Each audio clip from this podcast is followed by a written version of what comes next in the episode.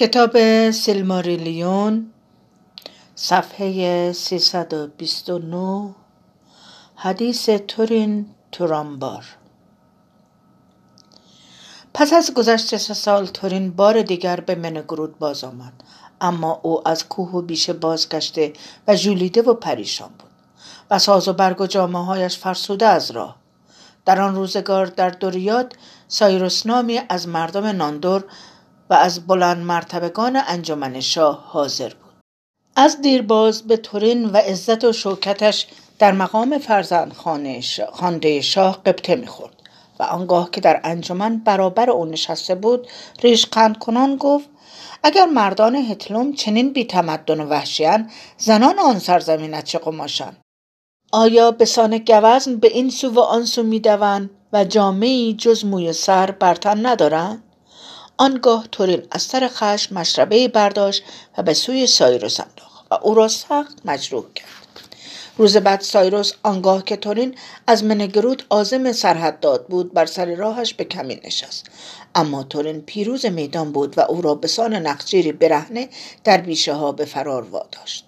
آنگاه که سایروس وحشت زده برابر امی گریخ به مقاک رودخانه سقوط کرد و جسمش بر روی صخره عظیم در آب در هم شکست. دیگران از راه رسیدند و ماجرا را دیدند و بابلونگ در میانشان بود و او تورین را فرمود که با او منگرود بازگردد و به داوری شاه گردن نهد و از او طلب بخشش کند. اما تورین که اینک خود را یاقی میپنداشت بیمناک از اسارت از فرمان مابلونگ سر پیچید و شتابان راه کج کرد و با گذشتن از حلقه ملیان به بیشه های غرب سیریون درآمد. آنجا به گروهی از بیخانمانان و درماندگان پیوست که در آن روزگار پلید آواره کوه و بیشه ها بودند و با هر که از الف یا آدمیزاد یا ارگ بر سر راهشان قرار گرفت پنجه در انداختند. ولی آنگاه که واقعه به تمامی در برابر تینگول گفته آمد و شکافته شد شاه تورین را بخشید و او را بیگناه دانست. در آن وقت بلک کمانگیر از سرحدات شمال بازگشت و در پی او به منگرود آمد. و تنگول با بلک حدیث کرد و گفت من دردمندم کوتالیون زیرا پسر هورین را پسر خود می‌دانستم و چنین نیز خواهد بود مگر آنکه هورین خود از سایه ها بازگردد و مایملکش را طلب کند. خوش نمیدارم کسی بگوید تورین را ناعادلانه وادار ساختن که سر به کوه بگذارد. و من بازگشت او را شادمانه خوش آمد می‌گویم زیرا سخت دوستش میدارم.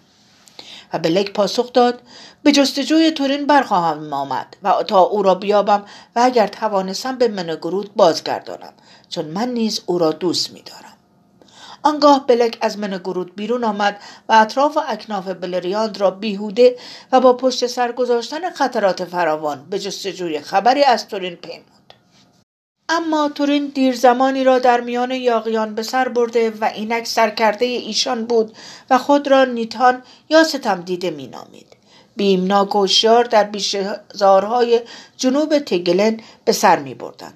اما سالی از گریختن تورین از دوریاد میگذشت که بلک شبانه به مخفیگاه ایشان رسید قضا را تورین در آن هنگام در اردوگاه نبود یاقیان بلک را گرفتند و بند بر او نهادند و رفتارشان با او بیرحمانه بود. زیرا می ترسیدند که از جاسوسان شاه دوریاد باشد. اما تورین بازگشت و با دیدن آنچه روی داده بود از کرده های پلید و متمردانه نادم و پشیمان شد. بلک را از بند آزاد ساخت و آن دو بار دیگر عهد دوستی را تجدید کردند و تورین از آن پس جنگ یا تاراجگری را جز با خادمان آنگ باند کنار نهاد. آنگاه بلک ماجرای بخشش شاه تینگور را با تورین باز گفت و می‌خواست به هر وسیله ممکن تورین را متقاعد سازد که با او به دوریاد بازگردد و می‌گفت که نیازی بس بزرگ به نیرو و شهامت او در مرزهای شمالی هست. گفت چندیست که ارگ ها راهی به پایین تا ارنوفوین یافتند و جاده از میان گذرگاه آناخ ساختند تورین گفت من آنجا را به یاد نمی آورم بلک گفت ما هیچگاه تا بدانجا از مرزها دور نشده بودیم ولی تو قله های کلیسای گریم را از دوردست دیده ای و در شرق دیواره های تاریک گرگروت را. آناخ در میان این دو است بر فراز سرچشمه های مرتفع میندوب جاده سنگلاخ و خطرناک. اما اکنون آمده شد در این جاده بسیار است. و بار که همیشه صلح و آرامش در آن برقرار بود اکنون در تصرف سیاه دست است و آدمیان برتیل در رنج و مهنتند. ما آنجا سخت در تنگناییم. اما تورین از روی خودبینی بخشش شاه را نپذیرفت و سخنان بلک در تغییر خلق او کارگر نیفتاد و او نیز به سهم خیش کوشید بلک را در کنار خود در زمین های غرب سیریون نگاه دارد.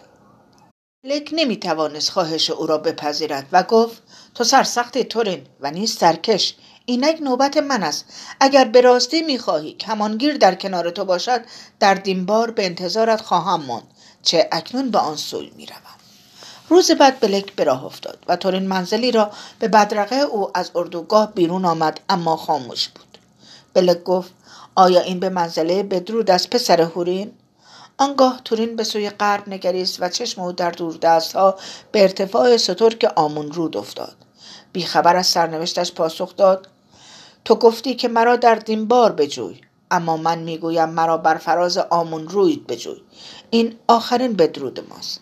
سپس آن دو دوستانه اما اندوهگین از هم جدا شدند. اینک بلک به هزار مغاره بازگشت و به نزد تینگول و میلیان باریا و از آنچه رفته بود سخن گفت جز رفتار زشت یاران تورین. آنگاه تینگول آه کشید و گفت تورین بیش از این از من چه انتظاری داشت؟ بلک گفت سرورم رخصت بفرما تا من از او چنان که می‌توانم حمایت کنم و راهنمایش باشم. آنگاه هیچ مردی نخواهد گفت که سخنان الف ها سبکسرانه بر زبان می آید. نیز دوست نمیدارم که پسری چنین نیک بیهوده در بیشه ها و کوه ها تباه گردد. آنگاه تنگول به بلک را رخصت داد تا چنان که می‌خواهد کند و گفت بلک کوتالیون چه بسیار کرده های تو که مرا وامدار سپاس تو کرده است و کمترینشان یافتن پسر خواندم نیست. در این ودا هر هدیه‌ای که دوست میداری از من بخواه و من آن را از تو دریغ نخواهم داشت.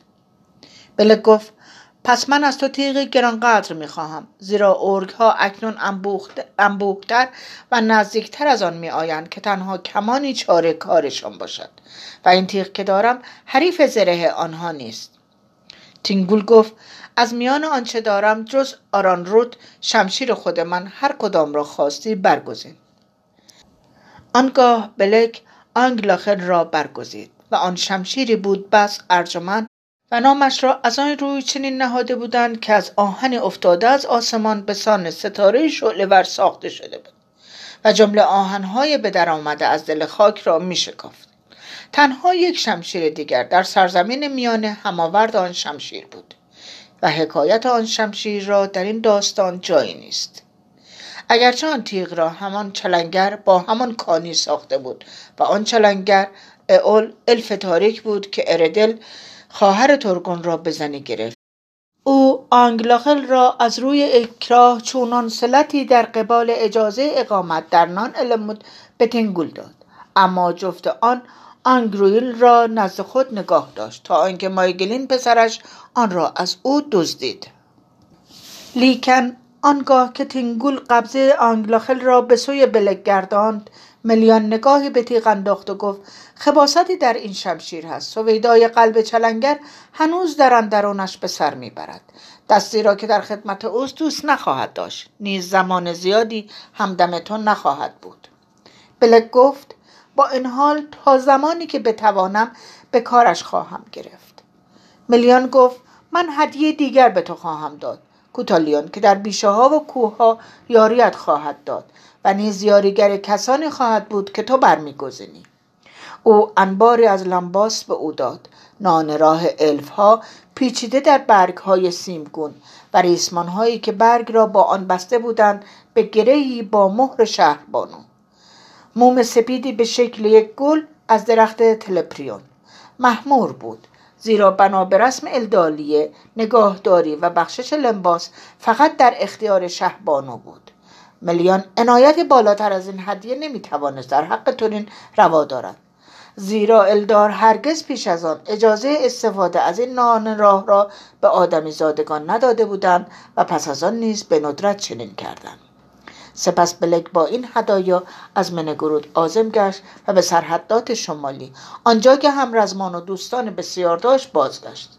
سپس در دیمبار ارگ ها عقب رانده شدند و آنگلاخل به سبب بیرون آمدن از نیام شادمان بود. اما آنگاه که زمستان رسید و جنگ آرام گرفت دوستان به یک باره از غیبت بلک در کنار خود آگاه شدند و او دیگر به نزدشان باز نگشت. از آن سو پس از آنکه بلک یاغیان را ودا گفت و به دوریاد بازگشت تورین یارانش را به بیرون از وادی سریون به دست ها در غرب رحم نمون شد. زیرا ایشان از زندگانی بی آسایش و مدام در نگاهبانی و بیمناک از تعقیب شدن خسته بودند و پناهگاه امتر می جستند و چنین واقع گشت که روزی شب هنگام به سه دورف برخوردند که از برابر تورین و دسته او گریختند. اما یکی را که عقب مانده بود گرفتند و به زمین زدند و مردی از مردان دسته کمان به دست گرفت و تیری از پس آنان که در تاریک روشن ناپدید می شدند رها ساخت. آنک دورفی که یاران تورین گرفته بودند میم نام داشت و او از تورین بخواست که از جانش درگذرند و سربها را راهنماییشان در به تالارهای پنهانی قرار داد که هیچکس بی‌یاری او نمی‌توانست آنجا را بیابد. آنگاه تورین بر میم رحمت آورد و از جانش درگذشت و پرسید خانه تو کجاست؟ پس میم پاسخ داد خانه میم بر آن زمین های مرتفع است روی تپه بزرگ. اکنون آن تپه را آمونرود مینامند زیرا الف ها تمام نام ها را عوض کردند پس تورین زمانی خاموش ما و نگاهی به دور فنداخت و سرانجام گفت تو ما را به آنجا ببر. صبح روز بعد بدان سو روان شدند. از پس میم به آمون رود رفتند. آن تپه در حاشیه خلنگزارهای قرار داشت که میان دره های سیریون و ناروک ارتفاع می گرفت و در فراز بوتزار سنگی قلهاش سر به آسمان می کشید. اما تاروک کبود پرشیبش برهنه بود مگر سرگونهای رسته بر آن کردای بر روی سنگ می‌کشید. و آنگاه که مردان دسته تورین نزدیک شدند خورشید به جانب غرب گرایید و از میان ابرها گریخت و بر تاروک کوه افتاد و سرگون یک پارچه گل بود. پس که از آن میان گفت قله تپه را خون گرفته است. اما میم دسته را از کوره راه های پنهانی از دامنه های پرشیب آمون رود بالا برد و در دهانه قاری در برابر تورین سر فرود آورد و گفت به بار دانوت خانه سربها درای چه اینجا از این پس چنین نام خواهد گرفت. آنک دورفی دیگر چراغ به دست به استقبالشان پیش آمد و آن دو با هم سخن گفتند و شتابان در قار به دل تاریکی زدند. اما تورین از پیروان شد و سرانجام به حجره رسید که پرتو کمرون را چند چراغ آویخته از زنجیر روشنش می‌کرد. آنجا میم را دید که در کنار بستری سنگی در برابر دیوار زانو زده است و ریشش را می‌کند و بیوقفه نامی را به مویه و شیون می‌خواند. روی بستر دورف سوم آرامیده بود. اما تورین به حجره درآمد و کنار میم ایستاد و دست یاری به سویش دراز کرد. آنگاه میم به سوی او نگریست و گفت کمکی از دست تو ساخته نیست. این خیم پسر من است و او به زخم تیری از پای درآمده است. هنگام غروب مرده است. این را یبون پسرم می‌گوید. آنگاه دل تورین به درد آمد و به میم گفت افسوس من فدیه این تیر را اگر بتوانم خواهم پرداخت. اینک به راستی این خانه را باید بارن دانوت نامید و اگر مرا غنیمتی به دست آید سربهای پسرت را به نشانه اندو باز پرد با زر خواهم پرداخت. اگرچه این زر دل تو را از این پس شاد نگرداند. آنگاه میم برخاست و زمانی دراز به ترگون نگریست و گفت گفتهات را شنیدم. تو به مانند فرمان روایان دورف روزگار کهان سخن می‌گویی و من از آن در شگفتم. اینک دل من اگر شاد نیست سرد گشته است. و تو اگر دوست داری می توانی در این خانه مسکن کنی. چون من سربهای خود را می پردازم بدین سان اقامت تورین در خانه پنهان میم بر فراز آمان رود آغاز گشت. و او در سبززار مقابل دهانه قار به گشت و گذار پرداخت. و شرق و غرب و شمال را از دیده گذراند. به سوی شمال نگریست و جنگل برتیل را دید که سبز برگرد دامنه های آمون اویل بالا می‌رفت و چشمش همیشه و مدام بدان سوی راه می‌کشید و او چرایی آن را نمی‌دانست. زیرا دلش بیشتر در گرو شمال غرب بود.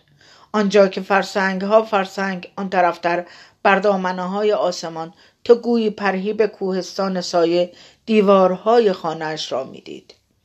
اما هنگام غروب تورین به غرب نگاه کرد و خورشید را دید که سرخ رنگ در مه فراز کرانه های دوردست فرو می‌رفت و وادی ناروک در میان سایه های تیره قنوده بود. روزهای بعد تورین بیشتر با میم به گفتگو می پرداخت و نشسته در خلوت به حکایت ها و داستان های زندگی او گوش فرا می‌داد. زیرا میم از خاندان دورفهایی بود که در روزگار باستان از شهرهای دورفی شرق ترد و مدتها پیش از بازگشت مرگود در غرب و بلریاند آواره شده بودند. قامت و مهارتشان در چلنگری تحلیل رفته بود و به زندگی مخفیانه خو کرده بودند. به راه رفتن با شانه های خمیده و گام های دزدانه پیش از آنکه های نگرود و بلگست از کوهها بگذرند و راهی غرب شوند های بلریان اینان را نمی شناختند و شکارشان می کردند و می کشتند. اما بعد آنان را به حال خود گذاشتند و نوع گیدنیبین های خرد نامشان در زبان سینداری بود با هیچ کس جز نژاد خود دوستی نداشتند و اگر از ارگ ها بیمناک و متنفر بودند نفرتشان از الدار نیز کمتر نبود و بیش از همه از نفع بلد شدگان. زیرا می‌گفتند نلدور سرزمین ها و خانه های ما را رو بوده دیر زمانی پیش از اینکه شاه فنرود فلاگوند از دریا بدون سویایت قارهای نارگوتروند به دست دورفهای خردکش و حفاری شده بود و در زیر تاج آمونرود تپه برهن سر دستان صبور دورفهای خرد قارها را در طول سالیان دراز زندگی در آنجا دور از مزاحمت الفهای خاکستری بیشه ها سفته و ژرفتر ساخته بود. اما اکنون شمارشان کاسته گرفته بود و جملگی مرده و از سرزمین میانه رخت بسته بودند. مگر میم و دو پسر او و میم به اعتبار خود دورفها نیز پیر بود. پیر و فراموش شده. و در تالارهای او آهنگرخانه ها از کار باز مانده و تبرها زنگ زده بودند و نامشان تنها در داستانهای کهن دوریاد و نارگوترون به یاد آورده می‌شد. وقتی سال به نیمه زمستان نزدیک شد سوز و برف سنگینتر از آنچه کسی در دره های رودخانه به یاد داشت از راه رسید و آمونرود سخت در زیر برف مدفون گشت و مردم گفتند که زمستانها در بلریاند با فزونتر شدن قدرت آنگبان شدت گرفته است. آنگاه تنها سخت جانترین ها جرأت جنبیدن جایی را داشتند و برخی بر بستر بیماری افتادند و همه در تنگنای گرسنگی گرفتار آمده بودند. اما در تاریک روشن روز زمستانی ناگهان کسی را در میان خود دیدند که ظاهری تنومند و فربه داشت و ردا و باشلوق سفید برتن کرده بود. و او بی آنکه کلامی بگوید به سوی آتش آمد. و آنگاه که مردان حراسان از جای جستند خنده سرداد و باشلق را کنار زد و در زیر رضای گشادش خرجینی بزرگ همراه آورده بود و در روشنایی آتش تورین بار دیگر چشمش به رخسار بلک کوتالیان روشن شد. بدینسان بلک بار دیگر به نزد تورین آمد و دیدار آن دو مسرت بخش بود. و او با خود از دینبار کلاخود اجدها نشان دورلومین را آورده بود. به این امید که شاید ازمتونی را از زندگی در کوروها و بیشه ها در مقام رهبر دسته خرد و کوچک سوس گرداند. اما باز تورین حاضر به بازگشت به دوریات نبود و بلک تسلیم خواهش او برخلاف حکم عقل با او ماند و از آنجا نرفت. در آن زمان بسی به سود دسته تورین کوشید. و از کسانی که مجروح یا بیمار بودند پرستاری کرد و از لنباس ملیان به ایشان داد و آنان به سرعت بهبود یافتند. چون اگرچه الفهای خاکستری از دانش و کاردانی کمتری در قیاس با ترد شدگان از ولینور برخوردار بودند بسی بیش از آنچه در حکمت آدمی زادگان می گنجید با راه و چاه زندگی در سرزمین میانه آشنایی داشتند. و چون بلک توانا و سختجان و دل او به سان چشمانش بسیر بود از عزت و احترام شایان در میان یاقیان برخوردار شد. اما کینه میم به الف که پا به بارندانوت گذاشته بود هر دم فزونتر می‌شد و او با پسر خودیبون در تاریک ترین جای خانهاش خلوت گزیده بود. اما تورین اکنون کمتر اعتنایی به داشت و وقتی زمستان گذشت و بهار از راه رسید کارهای سخت در پیش داشتند